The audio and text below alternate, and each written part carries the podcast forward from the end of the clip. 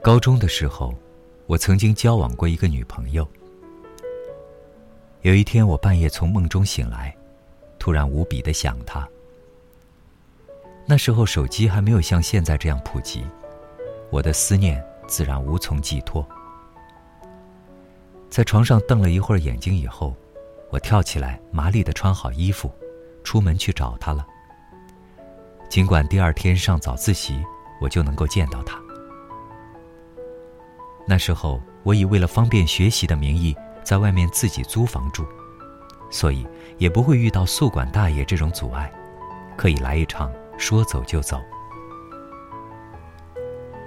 出了门才发现外面下着大雪，地上已经有着厚厚的积雪，天空中雪花还如筛灰一般落下。但心怀着爱情的炽热，我丝毫没觉得冷。北方下雪的冬夜格外寂静。此时已经是凌晨两点以后，街上没有一个行人，只有我自己踏在积雪上的声音格外清晰。我穿过那条横穿这个小县城的街道，来到我当时女朋友家的楼下。然而，我什么都做不了。楼门紧闭。况且，即使开着。我也没勇气在半夜里去挑战他母亲的忍耐度。于是我在楼下冒着大雪站了一会儿，抽了一支烟，惆怅了一阵子之后，就顺道拐去了网吧。直到很久以后，时过境迁，妹子已经再无联系，而我也不是那能半夜扛住风雪的鸡血少年。我才领悟自己当时的心态，那不过是一种表演罢了。除了把自己感动一下，制造一点自己痴情的假象，一点意义都没有。在感情中，我们往往觉得自己掏心掏肺，所作所为能够感天动地，闻者伤心，见者叹息。为什么偏偏感动不了你？我们总是容易用一种自虐的方式，制造出一种痴情的假象，来使得自己站在感情的道德制高点上，获得一种畸形的满足感和安全感。其实，无论是雪夜去对方家楼下站会儿，或者是冒着大雨给他送一杯奶茶什么的，自己回想起来，往往觉得如乔峰大战聚贤庄。关羽千里走单骑一样壮怀激烈，而对于对方来说，一杯奶茶就是一杯奶茶，无法承载起你想要在上面寄托的山崩地裂的情怀。少年的时候，总是迫不及待地将自己的满腔爱意表达出来，而结果往往是陷入表演之中而不自知。所以，两个人的记忆。才会出现偏差。那些你觉得刻骨铭心的过去，对方往往没有同样的感觉，甚至茫然不知。好比大夏天里，你穿越半个地球，带着一件皮大衣送过来，然后霸道的给对方穿上一样。对你而言，你付出了很多，但是对方根本不需要啊。在你的记忆中。你漂洋过海，翻山越岭送温暖，不说东西，光这份心就可见日月，感动天地。而在对方的记忆中，是有个傻子千里迢迢的赶来添堵。当然，我们都有矫情的时候，在一起的时候，适当来一场互相配合、愿打愿挨的表演，也有益身心健康，有助感情升温。但一定要记住，这种事儿其实双方都该心知肚明。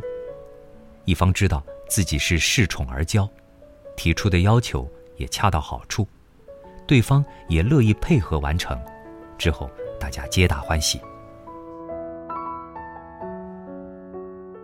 我现在极力使得自己避免陷入这种表演之中，向别人表演自己的感情，表演自己的情绪，表演自己的伤悲。大家都很忙，谁也无暇去感受你的伤悲，也没空替你去传播。何况，即使有人愿意聆听你的伤悲，也不过是增添一些茶余饭后的谈资罢了。即使真的伤悲，那也埋在心里吧。说出来，在意的人听了心塞，不在意的人不会在乎，厌恶你的人拍手称快，那又是何必呢？成长的标志，就是懂得克制自己，克制自己的情绪，克制自己的表演欲，甚至克制自己的喜欢。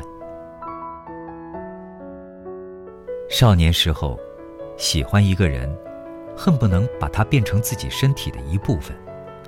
他刚说冷，我这边心里已经结冰了；他说难过，我立马如丧考妣，比他还难过，唯恐无法将自己的爱意表达出来。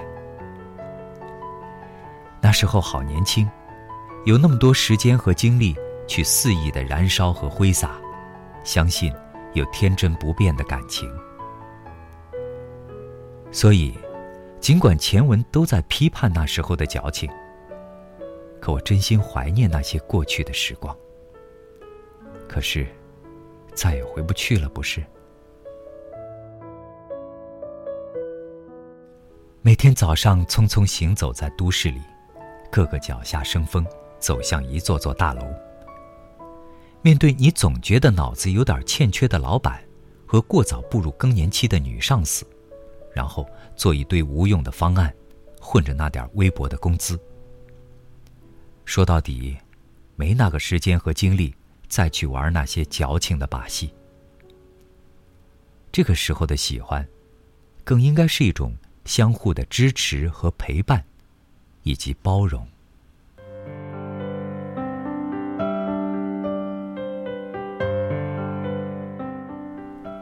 年少时候。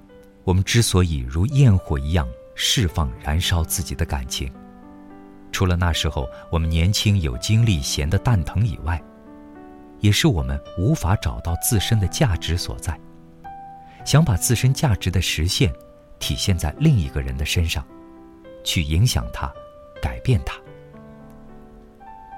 而事实上，谁也无法承担起另一个人的价值寄托。只有做一个独立、有价值的人，才能真正学会去爱另一个人。也千万不要尝试改变另一个人，这注定是徒劳的。